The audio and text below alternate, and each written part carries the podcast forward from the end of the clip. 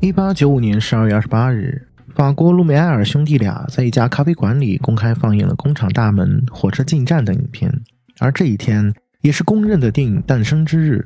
然而，这就是真相吗？悬疑未知秘闻，这里是电影进化论。大家好，我是夕阳，为你讲述历史背后的故事。一八九零年。一个极其普通的午后，法国巴黎的火车站像往常一样缓缓地驶入了一辆列车。月台上挤满了接站的人，在他们中间有位看上去十分焦急的年轻小伙。因为火车上的乘客已经全下光了，他并没有看见自己父亲的身影。小伙不甘心，他跑遍了所有的车厢，可里面空空荡荡，一个人也没有。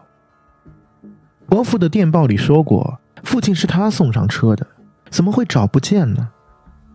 无奈，小伙只能先报了警。在接下来的几天里，巴黎当地集合了大量的警力，开始针对这起失踪案进行调查。可是，这男子始终是活不见人，死不见尸，从此在这个世界上消失了。按理说，对这起神秘的失踪案感兴趣的，只会是像福尔摩斯这样的人物。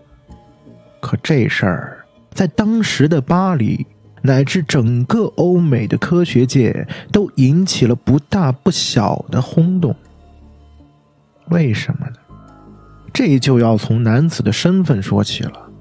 这失踪的男子啊，名叫路易斯·普林斯，是个发明家，在英法两国都小有名气。小的时候，因为家庭原因，普林斯一直寄居在父亲的朋友家。要说这位朋友也不是一般人，他就是路易斯·达盖尔。没错，就是那个达盖尔的旗帜啊，不，呃，是发明了银版照相术的大佬。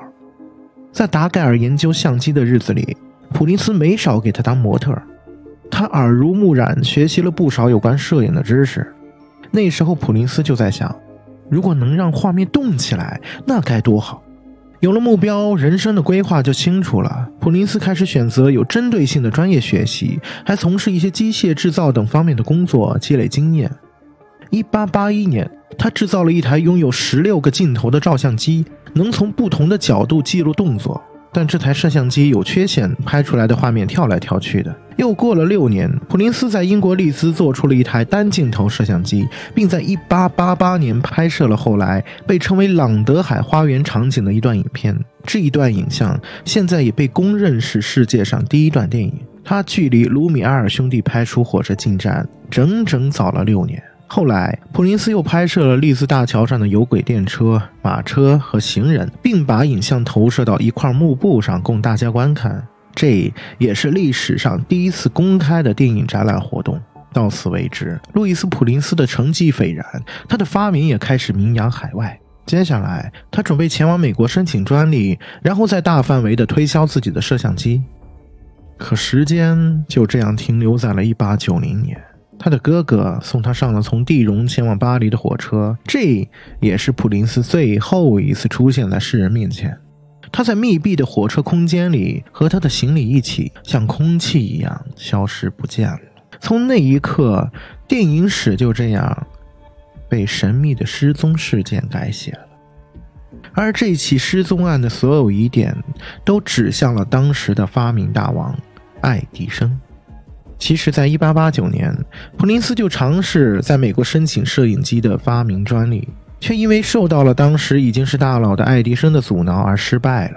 而在普林斯神秘失踪以后，为了让他的成就得到认可，他的儿子阿道夫·普林斯也与爱迪生的公司打起了官司。最离奇的是，这案子还没打完。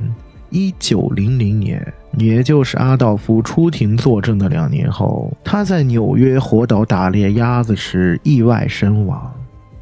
警察给出的结果是自杀，可是他完全没有自杀的理由啊！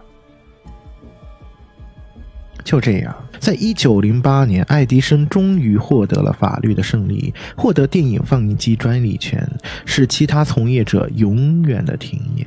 一百多年过去了，爱迪生创办的通用公司仍然是世界上的巨头，而普林斯家族的人却默默无闻。